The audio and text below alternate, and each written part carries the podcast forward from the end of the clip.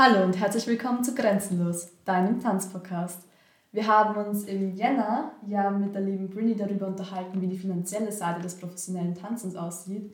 Und heute dachten wir uns, schauen wir uns mal genauer an, was eigentlich der Beruf des professionellen Tänzers, der professionellen Tänzerin genauer ist, beziehungsweise was diese Personen machen, wie sie ihr Geld verdienen, wie sie in ihren Job kommen etc. Und dafür haben wir uns die liebe Teresa eingeladen. Schön, dass du heute da bist. Hi Lisa. Möchtest du dich kurz vorstellen für die Leute, die dich nicht kennen?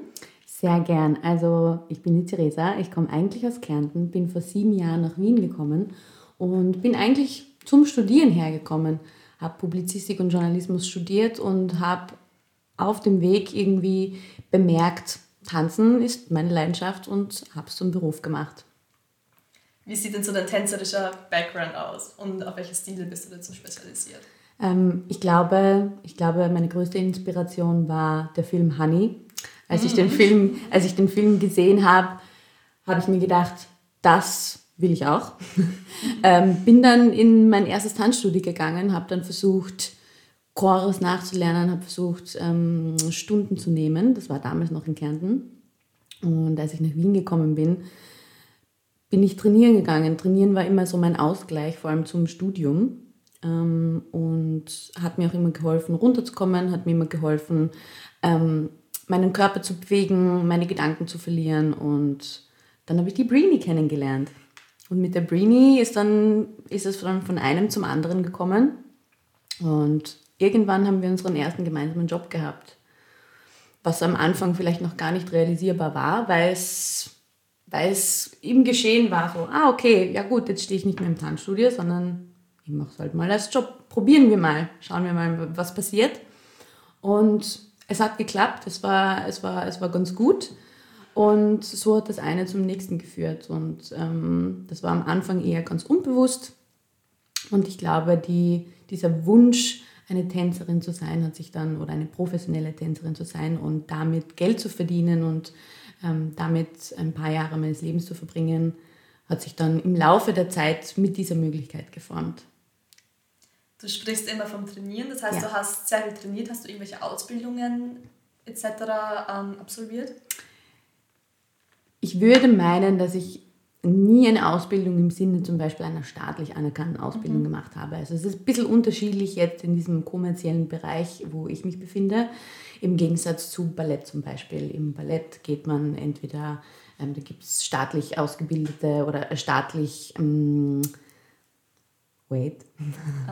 Danke. Staatlich anerkannte Ausbildungen, die einem dann auch den Sprung in die Professionalität verschaffen.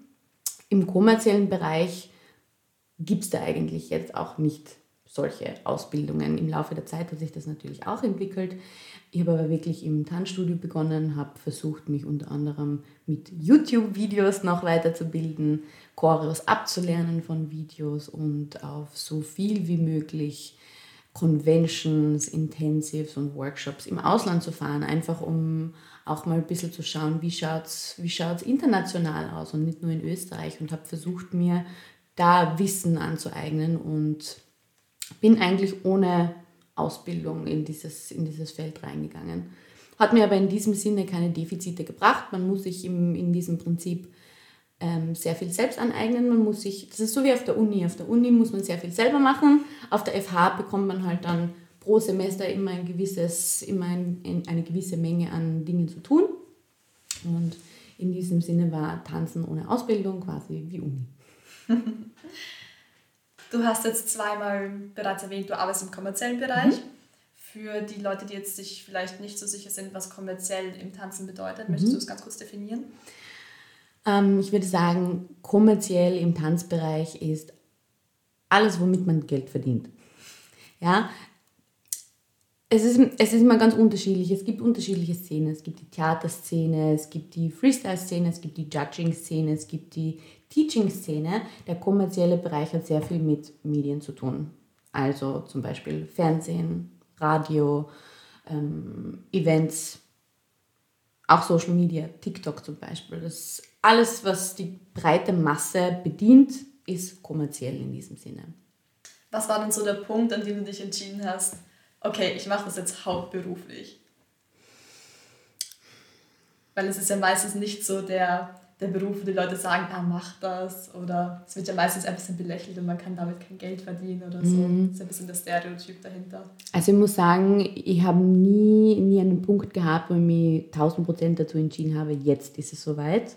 Sondern ich habe daneben studiert und ich habe daneben auch noch in diesem Bereich, in dem ich auch studiere, gearbeitet. Einfach aus dem Grund, weil ich einfach doch zwei Standbeine haben wollte und mir gedacht habe, wieso sollte ich jetzt in ein Feld eintauchen, wo ich jetzt vielleicht noch nicht so lang bin, wo ich mir jetzt vielleicht noch nicht so auskenne. Also ich habe eher so die Tiefen des Wassers getestet und mal geschaut, wie weit kann ich gehen, wie viele Jobs gibt es denn überhaupt, was muss ich denn machen, was muss ich lernen, bevor ich überhaupt als Vollzeittänzerin in Österreich arbeiten kann, weil ich eben nicht aus Wien bin und vielleicht die Szene auch eine ganz andere wäre als jetzt zum Beispiel in Kärnten.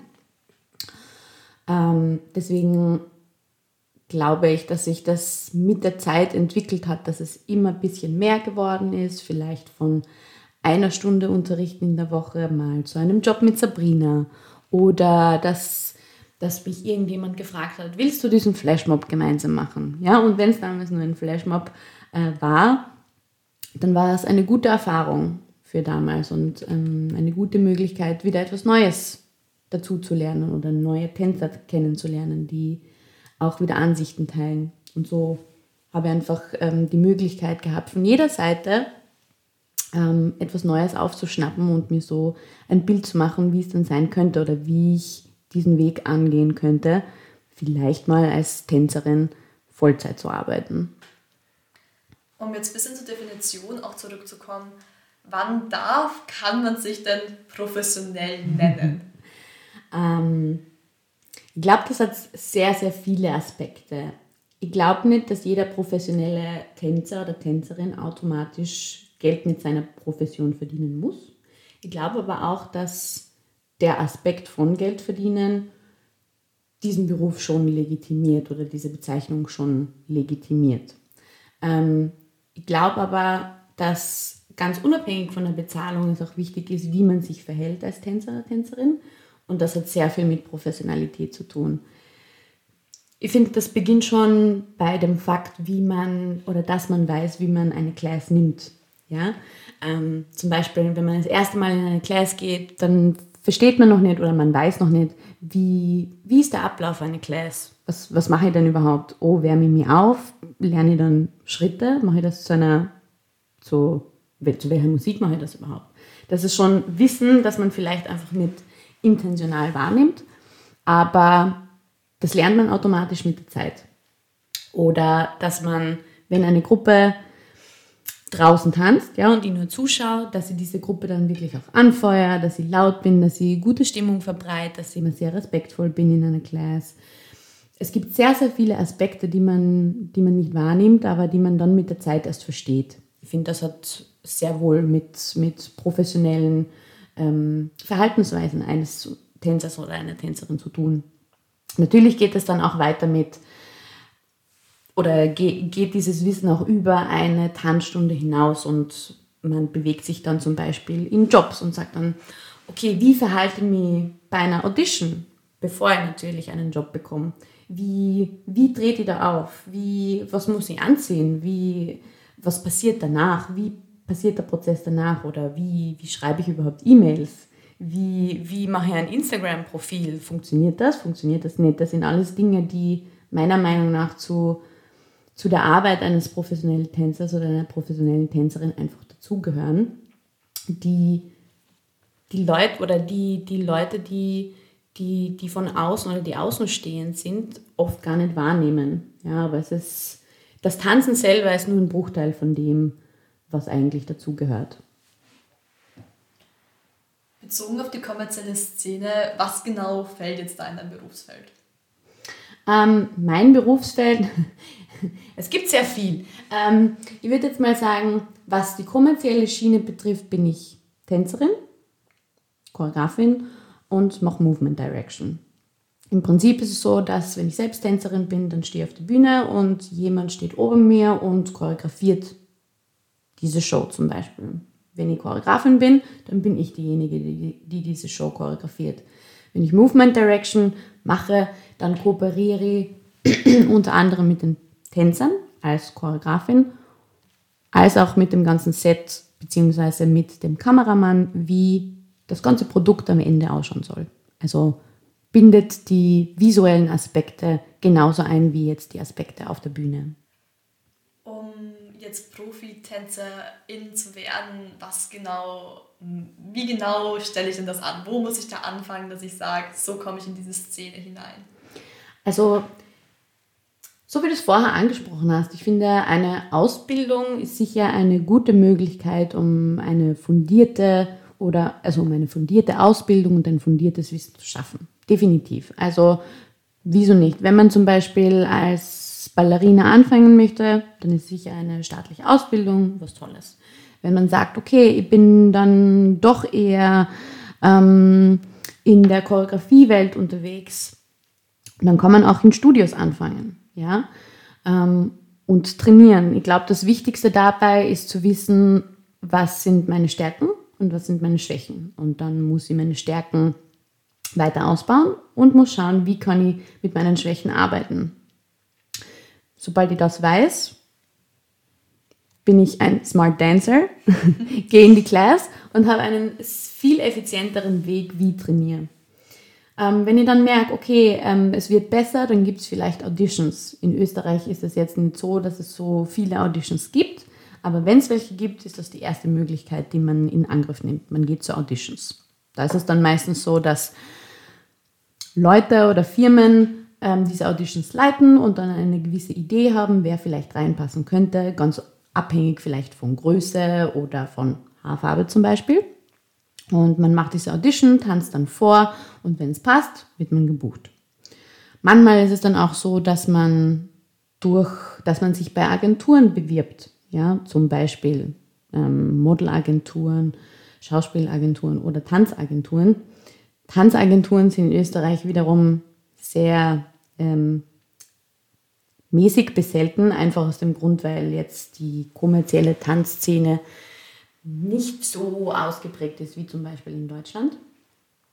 Aber es ist trotzdem eine gute Möglichkeit, um zu Castings zu kommen. Ja? Ich glaube, dass es zwar möglich ist, aber es ist sehr schwer, wenn man nicht irgendwo an der Quelle sitzt, um irgendwo vielleicht ein Wissen über ein Casting zu bekommen.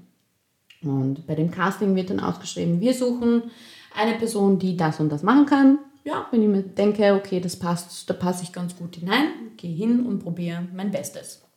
Ja, wenn es funktioniert, gut. Wenn es nicht funktioniert, dann hat das meistens auch sehr viel damit zu tun, dass wir vielleicht gerade nicht der genauen Vorstellung entsprechen und hat gar nichts mit unserem Talent zu tun oder mit dem, was wir können oder nicht können.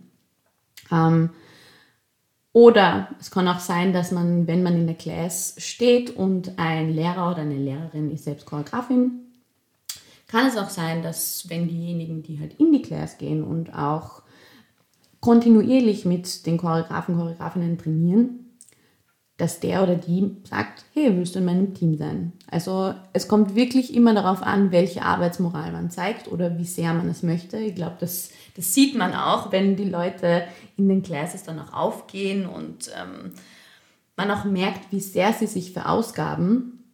Und ich glaube, man sieht diesen Schein, man sieht dieses Wollen, mehr daraus zu machen, als jetzt nur in einer Class zu stehen und das als Hobby zu machen. Ja, und das ist, glaube ich, sehr überzeugend. Du hast bereits gesagt, es ist sehr wichtig, seine Stärken und Schwächen zu kennen. Abgesehen jetzt davon, vom Mentalen, dass ich sage, ich will das wirklich, wie trainiere ich am besten darauf hin, sprich, welche Classes sollte ich nehmen? Sollte ich ins Ausland gehen? Reicht es, in Österreich zu bleiben? Was ist denn da so empfehlenswert? Zuerst einmal natürlich in Österreich anzufangen ist schon mal super. Hauptsache anfangen. Egal wo, egal wie. Manche Menschen sind einfach talentierter zum Beispiel in Choreografie. Manche Menschen genießen Freestyle lieber. Manche Menschen können beides. Manche Menschen haben ein Defizit bei ihren Armen, manche bei ihren Beinen, sind vielleicht nicht so schnell. Das ist wirklich ganz unterschiedlich. Und manche haben vielleicht überhaupt keine Probleme. Aber grundsätzlich gibt es vielleicht irgendetwas, wo man sich denkt so, okay, da ist es noch nicht so ganz ausgeformt oder ausgereift, aber das ist auch in Ordnung. Niemand ist in diesem Sinne perfekt. Und niemand wird in diesem Sinne auch perfekt sein, sondern es geht ja genau darum, eben mit seinen Stärken und Schwächen zu arbeiten, die Stärken zu fördern und die Schwächen zu akzeptieren und auch zu schauen, was kann ich vielleicht mit meinen Stärken wettmachen. Das heißt nicht, dass die Schwächen schlecht sind, sondern es heißt, dass man mit diesen Schwächen arbeitet. Was das Training angeht, ich glaube, natürlich Training in Österreich ist super. Auch dieses kontinuierliche Training zu haben ist super, aber ich denke, es ist auch sehr, sehr wichtig mal, vor allem wenn man jetzt jünger ist, auch mal rauszugehen und zu schauen, wie sehr setzt mir das unter Druck, wenn ich zum Beispiel bei einem Workshop bin, bei dem kein Deutsch gesprochen wird oder bei dem jetzt Leute sind, die viel besser sind als ich. Wie gehe ich mit dieser Situation um? Wie fühle ich mich dann überhaupt, wenn die Choreografie viel zu schnell ist und ich stehe drin und denke, oh mein Gott, was passiert? Und ich glaube, jeder Tänzer, jede Tänzerin kennt dieses Gefühl, wenn man sich einfach nur denkt, was mache ich hier? Warum habe ich mich überhaupt dazu entschieden, das zu machen? Und da geht es dann sehr stark um diese Willensstärke. Hält man das durch oder geht man? Und ich glaube, diejenigen, die es durchhalten, haben diese Stärke und dieses Durchhaltevermögen, erstens an sich zu arbeiten und zweitens mit Niederlagen zu kämpfen. Und das sind diejenigen, die dann auch gewillt sind, sowas in Kauf zu nehmen, damit sie zu ihrem Ziel kommen und am Ende dann auch die Früchte ernten können. Hattest du schon größere Rückschläge und wenn ja, wie bist du damit umgegangen? Also in der Tanzszene, ich würde jetzt sagen, Tanzen ist erstens einmal ein sehr oberflächlicher Sport. Natürlich vergleicht man sich. Ja, es gibt so viele Tänzer, Tänzerinnen, die tolle Körper haben, die 10 Drehungen machen können, die sich in den Spagat setzen können, ohne aufgewärmt zu sein.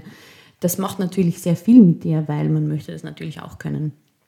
Was war die Frage? Warte. Die Frage war, wie du mit Rückschlägen umgehst. Danke, ja, jetzt haben wir einen Faden verloren.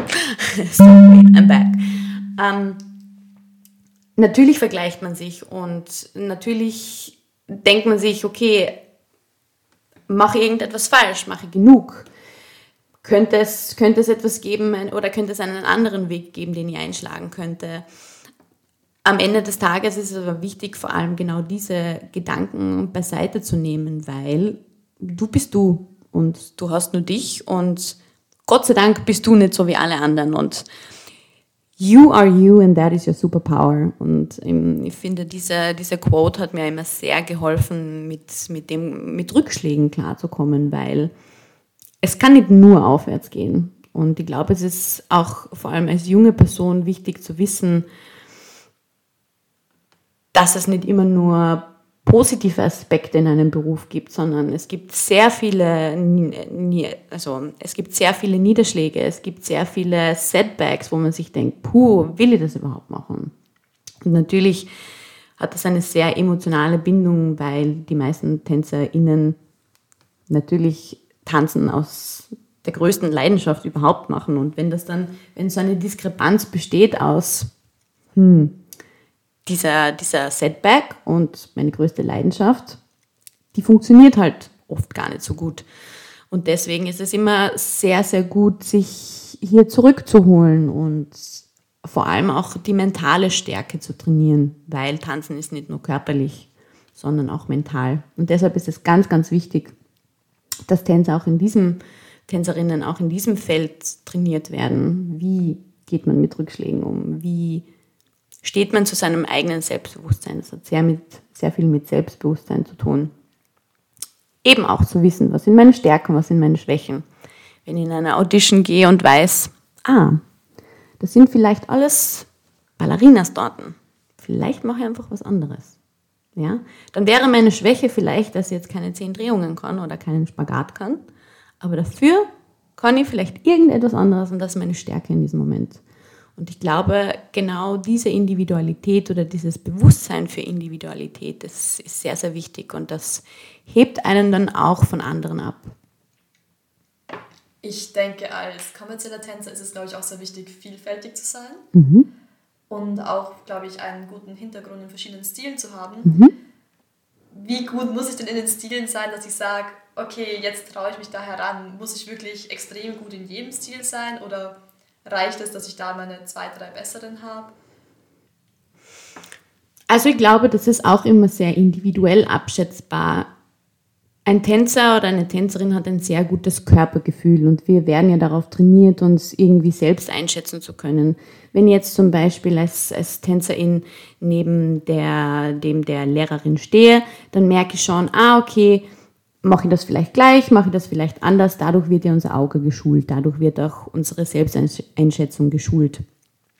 Ich glaube, auf Basis dessen müssen wir auch einschätzen können, wann wir das nötige Wissen oder das nötige Selbstbewusstsein dazu haben, uns irgendwo hinzustellen und einfach mal zu sagen, so, ich mache das jetzt. Ja? Natürlich ist ein gewisser Push oder so ein gewisser Schubfer in die richtige Richtung von jemandem, der uns inspiriert, dann auch noch eine gute Möglichkeit, über sich oder über seine eigenen Gedanken oder über diese Wand zu springen, dass man sich denkt, soll ich nicht? Aber ich glaube, wir wissen intuitiv schon sehr gut, wann wir in etwas gut sind und wann nicht. Genau aus diesem Grund ist es auch wichtig zu wissen, okay, woran trainiere ich und also was baue ich aus und was sind eben meine Schwächen. Ich glaube aber, dass man jetzt nicht verallgemeinern kann, dass es unbedingt wichtig ist, diese und diese Tanzrichtung gut zu beherrschen, sondern am Ende des Tages geht es darum, in welche Richtung möchte man gehen, was möchte man genau bedienen und wie ist mein eigener Stil. Am Ende muss ich mich nicht der Industrie fügen, sondern ich muss noch immer schauen, was genieße ich denn am meisten. Ja? Natürlich ist es aber dann auch wichtig, als professionelle Tänzerin, gewisse Techniken zu haben, wie zum Beispiel Balletttechnik. Jeder braucht Balletttechnik. Es gibt immer Turns auf der Bühne. Wenn du keinen Turn kannst, ja, das ist natürlich blöd. Ja? Das heißt, es gibt schon gewisse Dinge, die eine Tänzerin einfach mitbringen muss. Ja? Das sind zum Beispiel Hip-Hop-Basics, ja? Das sind Ballett-Basics, Jazz-Basics, die einfach sitzen müssen, wo man nichts mehr erklären muss, sondern das muss man im Schlaf können. Und alles andere obendrauf ist dieses Feintuning beziehungsweise die Attitude, die auch eine Tänzerin auch mitbringen muss. Beziehungsweise, wenn man sich vorstellt, dass man eine einstündige Show lernen muss ich natürlich Pickup haben. Muss ich natürlich Ausdruck im Gesicht haben, wenn ich auf der Bühne stehe. Muss ich wissen, wie ich in einem Team arbeite. Es kann natürlich sein, dass ich alleine auf der Bühne stehe und auf niemanden Acht geben muss, aber es kann auch sein, dass ich mit 25 anderen TänzerInnen auf der Bühne stehe und schauen muss, stehen wir immer auf dem gleichen Platz? Stehen wir auf der gleichen Linie? Was ist, wenn jemand sich vertanzt? Wie kann ich das am smartesten ausbessern, sodass es niemand merkt? Das gehört alles dazu.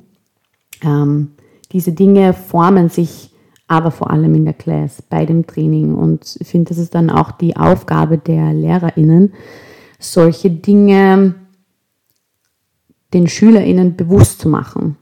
Weil woher soll man es denn sonst wissen, meiner Meinung nach. Deswegen eine gute Basis von klassischer Technik ist definitiv sehr gut. Eine gute Basis eines Tanzstils, der eben nicht klassisch ist, wäre von Vorteil. Choreografie, Pickup, Ausdruck und Teamwork. Du hast bereits oft angesprochen, dass es wichtig ist, sich professionell zu verhalten. Mhm. Wo liegen da jetzt die Unterschiede vom Hobby zur Profitänzerin?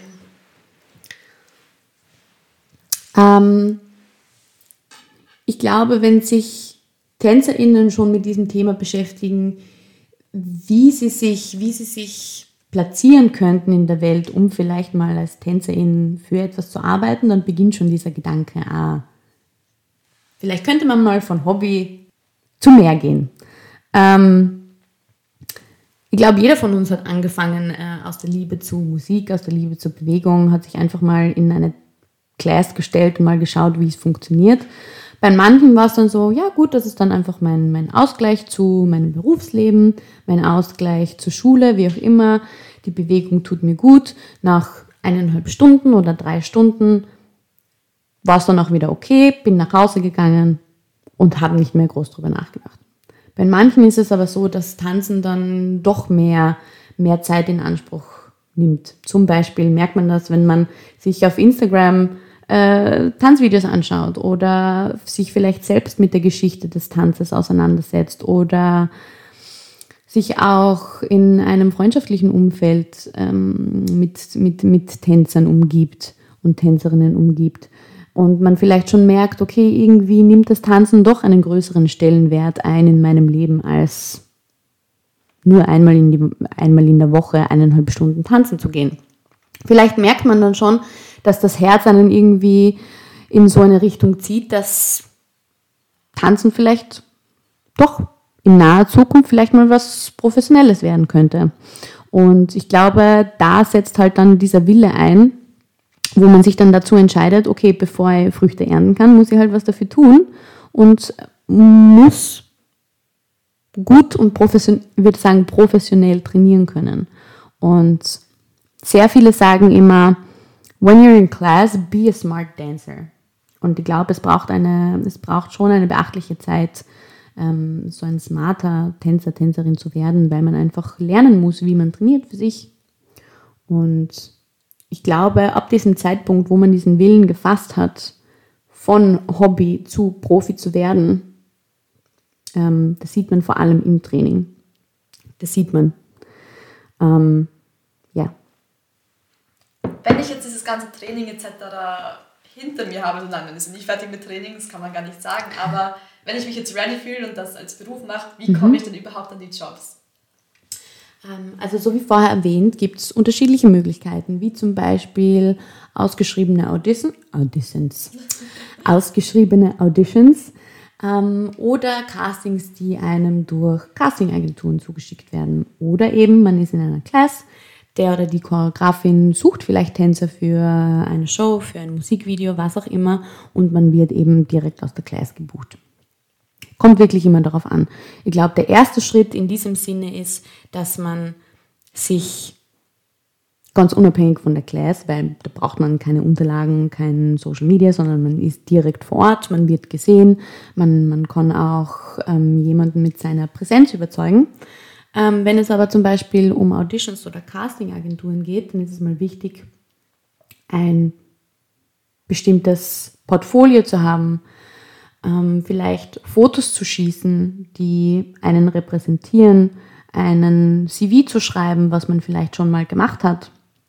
Und sei es 5 Jahre Training in der und der Tanzschule oder sei es ein Flashmob hier, ein Flashmob da. Ich sage immer, so etwas ist besser als nichts und das kann man sehr, sehr selbstbewusst auch auf einen CV schreiben und zeigt auch, dass man engagiert ist, auch in seiner vielleicht noch nicht professionellen Tanzkarriere etwas zu machen, um weiterzulernen und um einen Job zu bekommen. Deswegen meiner Meinung nach ist es wichtig, mal so ein Package zu kreieren mit Fotos, mit einem CV, vielleicht auch mit einem Tanzvideo, das man von irgendeiner Class hat, wo man sieht, okay, so schaut mein Stil aus, so schaut mein Ausdruck aus vor der Kamera, packt das zusammen und schickt das vielleicht mal zu einer Agentur in Österreich. Da gibt es ganz viele unterschiedliche, wie gesagt, von Modelagentur über Schauspielagentur. Es gibt auch sehr wenige Tänzagenturen und Probiert sich da mal durch und schaut, ob der Typ gerade oder ob mein Typ gerade gefragt ist, beziehungsweise wie auch die Agentur zu mir steht. Ich finde auch, eine Agentur muss immer hinter dir stehen, die muss sich auch supporten, weil es bringt nichts, wenn man bei einer Agentur ist und dann kriegt man kein Casting. Also das bringt dir als Tänzer, Tänzerin einfach gar nichts, sondern es muss natürlich auch da passen. Und wenn man dann ein Casting bekommt, kriegt man dann schon Anweisungen und schickt dann zum Beispiel jetzt in Corona-Zeiten ein E-Casting ab über Video oder geht dann zu einer Audition zum Beispiel. Also wenn ich das jetzt richtig herausgehört habe, bewerbe ich mich bei einer Agentur. Mhm. Und wenn ich jetzt in dieser Agentur drin bin, mhm. Wie ist das? Zahle ich was an die Agentur, dass ich da dabei sein darf, dass die mich vermitteln oder bekommen die was von meinem Gehalt? Wie ist das geregelt? Das ist ganz unterschiedlich. Also ich muss sagen, ich bin jetzt selber bei keiner Agentur, wo ich vorher etwas zahlen muss. Also ich finde es immer etwas fragwürdig, wenn man etwas bezahlen muss, wenn man noch keine Leistung dafür bekommen hat. Also ich bin immer der Meinung, die Agentur verdient dann an dir natürlich mit und das ist dann schon deren Bezahlung, die ihnen zusteht. Deswegen, ich würde nie etwas im Vorhinein bezahlen.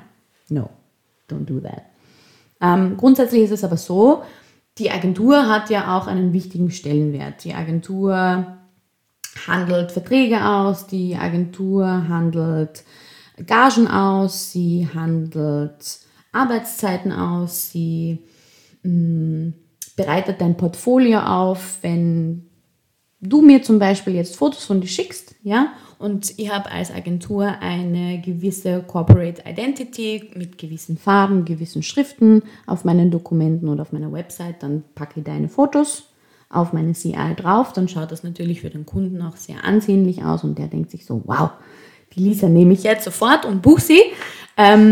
Und das ist schon eine Arbeit, die man als Tänzer, ja, die einfach von der Agentur übernommen werden. Und genau aus diesem Grund bekommt natürlich die Agentur auch was von deiner Gage am Ende. Das sind zwischen 15% und 25%, wirklich ganz unterschiedlich von Agentur zu Agentur. Und ja, das weiß man als Tänzer, Tänzerin auch, muss natürlich auch ausgeschrieben sein zu Beginn des Jobs. Ist aber, wie auch eben gesagt, von Land zu Land unterschiedlich. Ich weiß nicht, wie es in Amerika ist oder in Deutschland ist, aber in Deutschland bewegt sich um den gleichen Rahmen herum. Genau. Und am Ende des Tages bleibt dir dann eben diese Gage minus den 15, manchmal auch 10 bis 25% übrig. Sagen wir, ich gehe jetzt zu einer Audition. Mhm. Welche Einstellung muss ich an den Tag legen? Was muss ich auch mitnehmen? Beziehungsweise wie muss ich vorbereitet sein? Und wie ist so deine persönliche Einstellung bei solchen Sachen? Also ich glaube, ich finde Auditions super. Ich finde, auch wenn man am Ende bei der Audition nicht genommen wird, it's a free class. Also man hat vielleicht neue Leute kennengelernt, man kann neue Kontakte knüpfen und man hat einfach eine Choro gelernt und hat nichts dafür bezahlt. Super. Ich finde immer, wenn man aus einer Audition rausgeht, man hat irgendwas gelernt, dann war es eine erfolgreiche Audition, ganz unabhängig davon, ob man jetzt genommen wurde oder nicht. Wenn man aber zu einer Audition geht oder sich für eine Audition bewirbt, ist es aber immer ganz wichtig, dass man auch weiß, passt man zu dem Job. Auch wenn eine Agentur schickt mir eine Einladung für eine Audition, dann schauen die jetzt vielleicht nicht gerade, okay, bist du 1,65 und du bist 1,66 zum Beispiel. Ja, du musst auch wissen, passt du da hinein. Bei 1 Zentimeter wird es jetzt nicht so schlimm sein, aber vielleicht fühle ich mich gar nicht so, dass ich jetzt genau zu diesem Thema eine Audition mache, dass ich jetzt genau für diesen Artist eine Audition machen möchte oder für diese Marke. Passe ich denn überhaupt zu der Marke? Möchte ich das auch vertreten? Das ist, glaube ich, das Erste, was man entscheiden muss. Dann ist es auch so, wenn ich eine Audition für einen Artist bekomme, der mir gefällt, dann schaue ich mal zuerst, was ist denn so der Vibe von diesem Artist? Ist es eher girly, cute? Ist es eher mehr cool? Und basierend auf dem suche ich mir dann mein Audition-Outfit aus. Es gibt dann auch in der Audition-Beschreibung Vorgaben wie nur schwarze Audition-Kleidung oder dress like your character. Kommt wirklich ganz drauf an.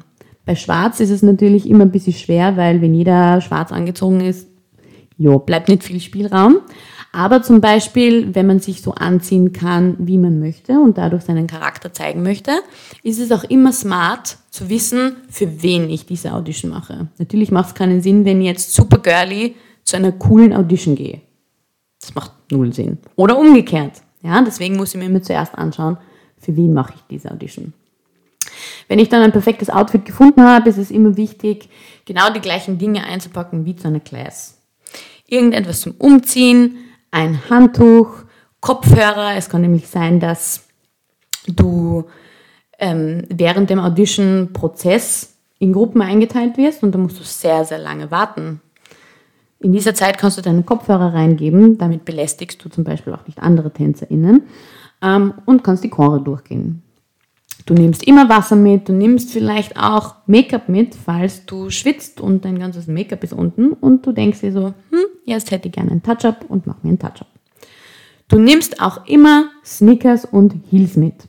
Einfach aus dem Grund, weil du nie weißt, was passiert oder weil du nie weißt, was die Leute dort sehen wollen.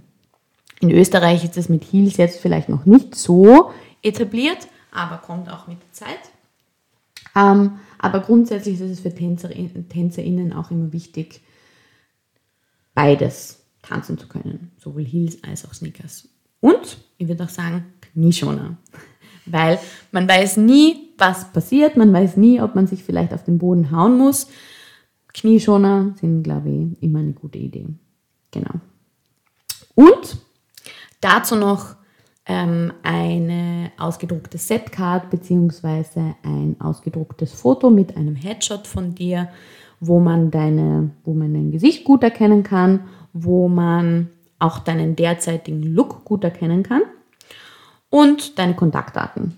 Am besten Name und E-Mail, vielleicht auch Telefon, reicht vollkommen. Oder dein Instagram ist vielleicht auch noch sehr gut dazuzugeben. Wenn es jetzt um deine Setcard geht oder um deinen Headshot geht und du dir denkst so, was für ein Foto soll ich da drauf geben, dann ist es immer sehr wichtig, dass du ein aktuelles Foto von dir drauf gibst. Es bringt zum Beispiel nichts, wenn du auf deinem Headshot rote Haare hast, aber in der Realität hast du blaue Haare. Ja, dann denkt sich jeder so, ja, wen buche ich denn jetzt überhaupt? Bist du überhaupt die Person auf diesem Headshot? Deswegen ist immer ganz, ganz wichtig, dass du aktuelle Fotos hast, dass du auch so ausschaust wie auf dem Foto. Wenn du zum Beispiel auf dem Foto offene, lockige Haare hast, ja, und bei der Audition geschlossene, glatte Haare, dann ist dieser Wiedererkennungswert einfach nicht so groß, sondern die Leute wollen dann genau das haben, was sie auf diesem Foto sehen. Vor allem, wenn sie dann zum Beispiel eine Kopie von diesem Headshot machen, haben sie dich genauso in Erinnerung und können das dann am Ende vielleicht gar nicht zuordnen.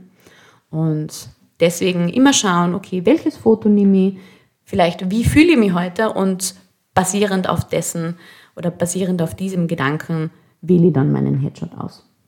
Möchtest du kurz noch genauer erklären, was eine Setcard ist? Sehr gerne. Also manchmal bringt man einfach nur einen Headshot, also zum Beispiel nur das Bild mit den Kontaktdaten.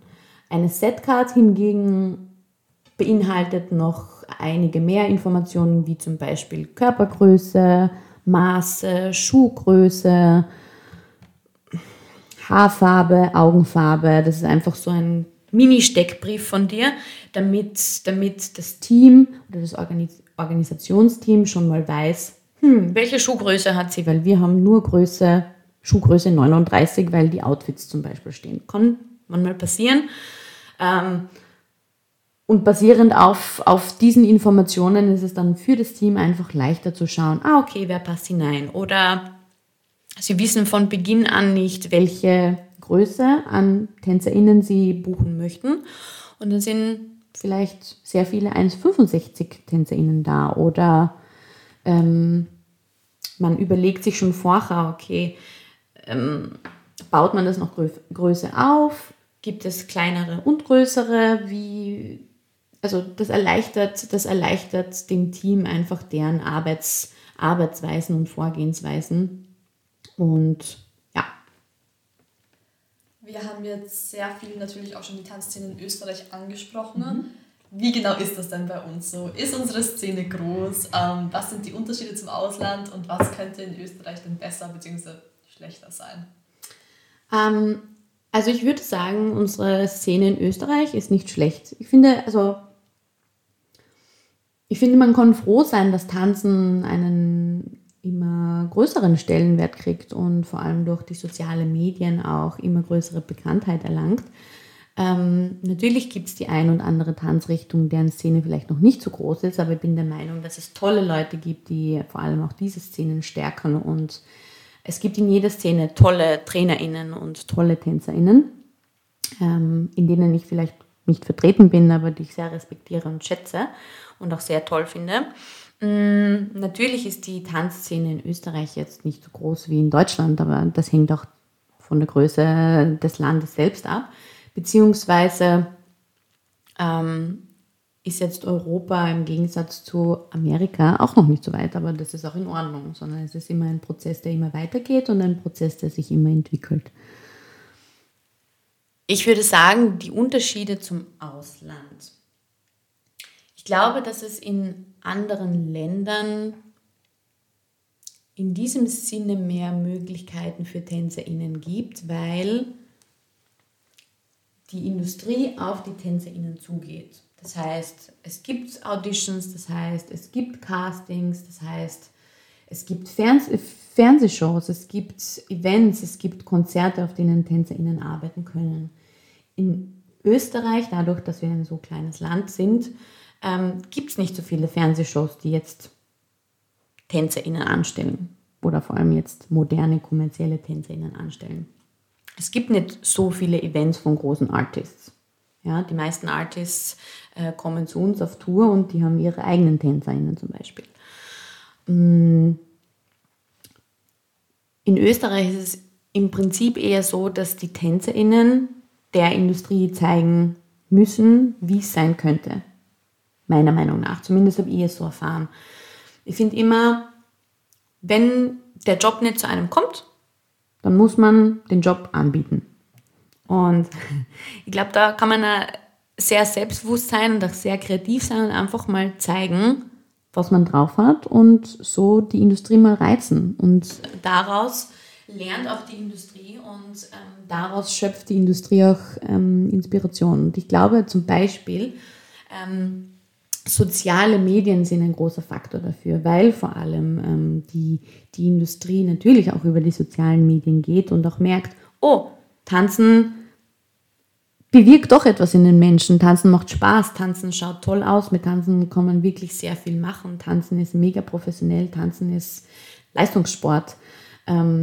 Die Menschen, die das machen, verbringen sehr viel Zeit mit ihrer Profession und da ist sehr viel dahinter und damit kann nur etwas Positives rauskommen. Deswegen in Österreich ist es meiner Meinung nach so, man muss es den Leuten anbieten und man muss den Leuten oder der Industrie zeigen, was möglich wäre. Und wenn man sie dann überzeugt, dann sind sie eigentlich auch sehr offen. Und ich finde schon, dass es vor allem in den letzten paar Jahren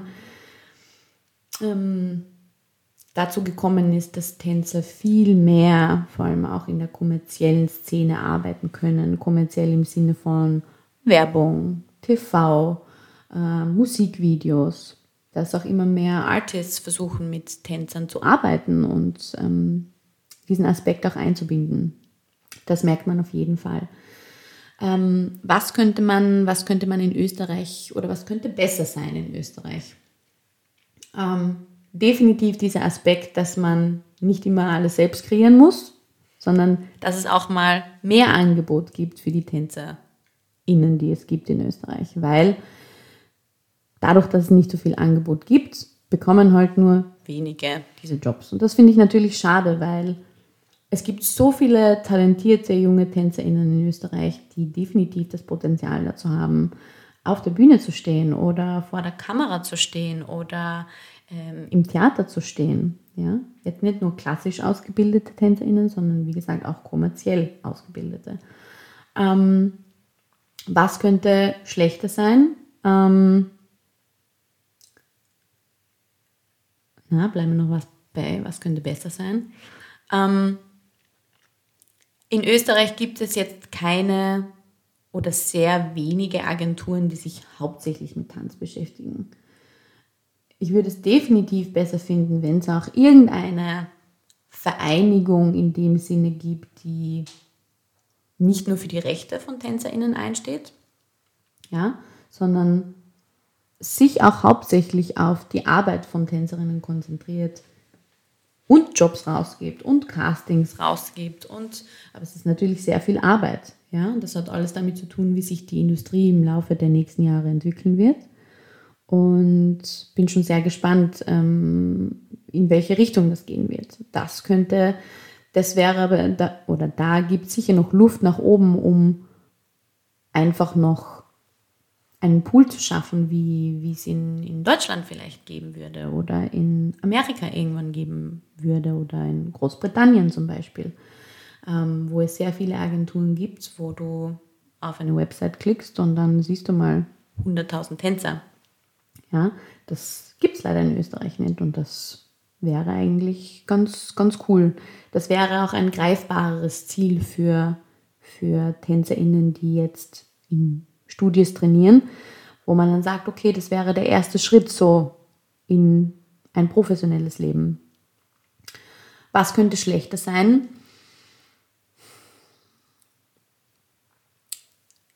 Also ich glaube, was definitiv schlechter sein könnte, ist der Fakt, dass es zum Beispiel gar keine Classes geben würde. Ja, also ich finde, in den letzten Jahren wurde Tanz immer moderner, es hat immer mehr Tanzstudios gegeben, immer mehr Leute haben sich dazu begeistert, sich zu bewegen. Und vor allem auch durch die Pandemie und dieses Zuhausebleiben haben Leute bemerkt, sie brauchen diese Abwechslung zum Zuhausebleiben, sie brauchen die sozialen Kontakte, sie brauchen dieses Tanz in diesem Sinne ist jetzt keine Teamsportart, aber dieses gemeinsam Trainieren ist in diesem Sinne so ein Teamaspekt, der schon einen großen Stellenwert bei TänzerInnen einnimmt. Und ich glaube, das ist sehr gut, dass vor allem auch sehr viele junge Leute sich mit ihrem eigenen Körper beschäftigen, sich mit ihrer eigenen mentalen Stärke beschäftigen und sich auch in diesem Bereich weiterbilden wollen. Das ist sicher etwas, was sehr, sehr gut ist und was definitiv auch schlechter sein könnte. Was grundsätzlich immer besser sein könnte, ist natürlich die Gage. Ja? Ganz, ganz hinsichtlich der Inflation zum Beispiel müssen sich alle Preise immer erhöhen. Dementsprechend muss es auch für Tänzer und TänzerInnen eine gewisse Erhöhung in den Gagen geben, beziehungsweise wenn TänzerInnen professionell arbeiten, dann leben sie ja vom Tanzen und müssen Sozialversicherung bezahlen, müssen Pensionsversicherung bezahlen und das kommt nicht alles von irgendwoher, sondern das muss von Jobs kommen. Dementsprechend ist es halt immer schwierig, wenn es nicht so viel Angebot gibt, beziehungsweise die Gagen nicht so hoch sind. Woher nehme ich das? Das ist immer ein Punkt, der immer verbessert werden sollte, meiner Meinung nach, und wo Leute auch immer dahinter stehen sollten, dass Tanzen nicht einfach als etwas Leichtes, Einfaches gesehen wird, sondern als Profession, die sehr viel harte Arbeit erfordert und die auch dementsprechend immer abgegolten werden sollte. Genau, wer auch noch genauere Informationen zur finanziellen Seite haben möchte, kann sehr gerne in die Folge mit der lieben Brini reinhören, denn da haben wir sehr genau darüber geredet, was alles dazu gehört und was eben besser sein könnte etc. und was man achten muss vor allem. Es gibt ja nicht immer nur eine gute oder eine schlechte Seite in einem Beruf, es gibt ja immer beides. Mhm. Was hättest du am Anfang gerne gewusst? Was sind die eher nicht so schönen Seiten am professionellen Tanzen und für was sollte man gewappnet sein? Was hätte ich am Anfang gerne gewusst? Also am Anfang habe ich, glaube ich, gar nicht so wahrgenommen, welches Wissen ich aus diesen täglichen Classes überhaupt mitnehme. Also ein bewussteres Trainieren wäre am Anfang sicher vorteilhafter gewesen, ja, bis man irgendwann selbst draufkommt, aber ist manchmal auch so der Lauf der Dinge. Aber ich glaube, je tiefer man in diese Profession geht und je mehr man sich damit beschäftigt, desto eher kommt man mit diesem Aspekt des Vergleichens und mit dem Aspekt des Selbstbewusstseins in Verbindung.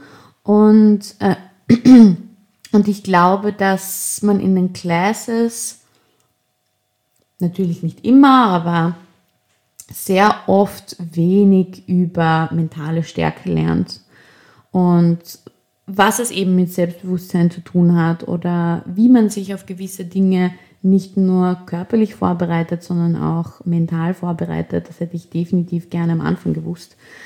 Oder einfach Strategien gelernt und nicht nur Steps gelernt oder Choreografie gelernt, sondern auch diese Dinge behandelt, damit ich einfach ready bin und mir vielleicht nicht so viele Gedanken mache, warum ich nicht genommen wurde oder einfach nicht diese Gedanken zu haben, die mich teilweise bis in die Nacht beschäftigen. Und ich glaube, dass Tänzer da sehr anfällig dafür sind, darüber nachzudenken oder über sich selbst nachzudenken und was könnte man tun und was macht man nicht und was macht man schon. Wenn du eine Sache hättest, die du jetzt anstehenden Tänzern, TänzerInnen mitgeben möchtest, einen Gedanken, was wäre der?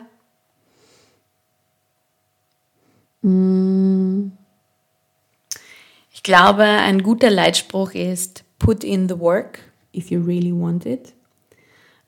Ich glaube, dieser Leitspruch bezieht schon sehr viel diese Strategien mit ein, dass man sich mit allem befassen muss, nicht nur mit den positiven Seiten des Tanzens, sondern man ist gewappnet oder man ist auch gewillt, Niederschläge einzustecken und um eben diese positiven Früchte zu ernten.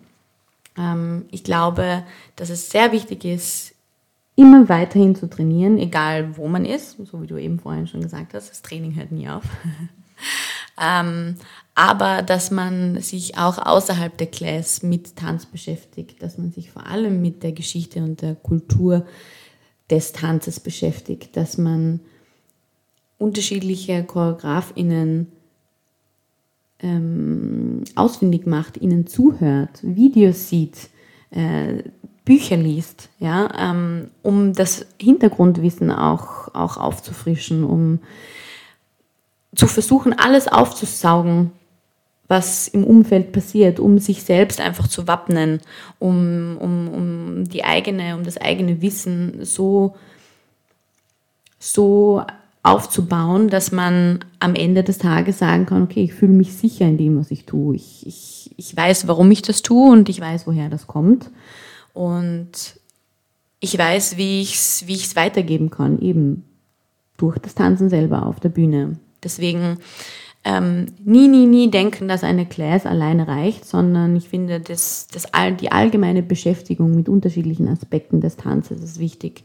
Nicht nur die Geschichte, nicht nur das Tanzen selber, nicht nur die mentale Stärke, sondern wie verhalte ich mich respektvoll? Wie arbeite ich im Team? Wie schreibe ich E-Mails? Wie verhandle ich zum Beispiel mit Agenturen? Wie verhandle ich eine Gage? Wie sage ich meine Meinung?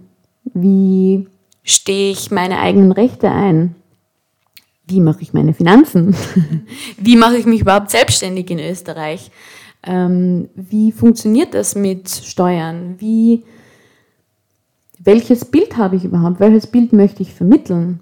Ich glaube, es ist auch immer ganz, ganz wichtig zu wissen, wer man ist und wohin man möchte. Und ich glaube, das ist auch eine sehr lange Reise, bis man weiß, was für ein Tänzer oder was für eine Tänzerin man ist. Ich glaube, das ist eine sehr, sehr schwere Frage. Und es verändert sich im Laufe der Zeit. Es verändert sich aufgrund meines eigenen Charakters, es verändert sich aufgrund der Jobs, die ich mache, es verändert sich aufgrund der Art und Weise, in welche Trainings ich gerade gehe zum Beispiel. Dennoch ist es sehr wichtig zu wissen, was möchte ich den Menschen vermitteln, die vielleicht nicht tanzen. Wie wirkt denn das auf die? was möchte ich aussagen? Mit meinen Fotos oder Videos zum Beispiel. Wie kommuniziere ich mit anderen TänzerInnen? Sind das dann meine Kolleginnen? Sind das meine Freundinnen? Wie kommuniziere ich über WhatsApp? Kommuniziere ich über E-Mail? Wie sehr muss ich mich vorbereiten für einen Job, damit ich mich wirklich sicher auf der Bühne fühle? Ist auch sehr individuell, aber manche lernen eine Choreo einen Tag davor und scheinen auf der Bühne. Manche brauchen etwas länger und das ist auch in Ordnung. Man muss es nur wissen, wie man eben selbst arbeitet. Und das sind alles so Dinge, die man im Laufe der Zeit mitbekommt oder die man im Laufe der Zeit auch von TrainerInnen in der Class mitbekommt. Man muss sich diese Dinge aufschreiben, man muss sich dieser Dinge bewusst sein. Am besten nimmt man sich ein Notizbuch überall mit und schreibt alles auf, weil man vergisst alles wieder. Und so kann man sich das in Erinnerung rufen. So kann man das einmal so implementieren, dass es natürlich ist, dass dieser Handlungsablauf auch natürlich ist und dass ich mir vielleicht nicht mehr denke, oh Gott, welchen Headshot muss ich jetzt benutzen, sondern es ist eine natürliche Entscheidung. Ah, okay, das muss ich jetzt machen and I'm sure of it. Ich denke, damit beenden wir unsere heutige Folge. Danke, dass du die Zeit gefunden hast, mit uns zu reden und so viel Input geben konntest. Ich glaube, das hilft sicher vielen. Sonst, ihr wisst, wo ihr uns finden könnt. Entweder auf Insta unter grenzenlos_dein_tanzpodcast oder falls ihr irgendwelche Anmerkungen habt, Fragen etc. oder mit uns in Kontakt treten wollt, gerne per E-Mail unter grenzenlos.vienna@gmail.com. Danke, dass ihr heute wieder dabei wart und bis zum nächsten Mal. Ciao!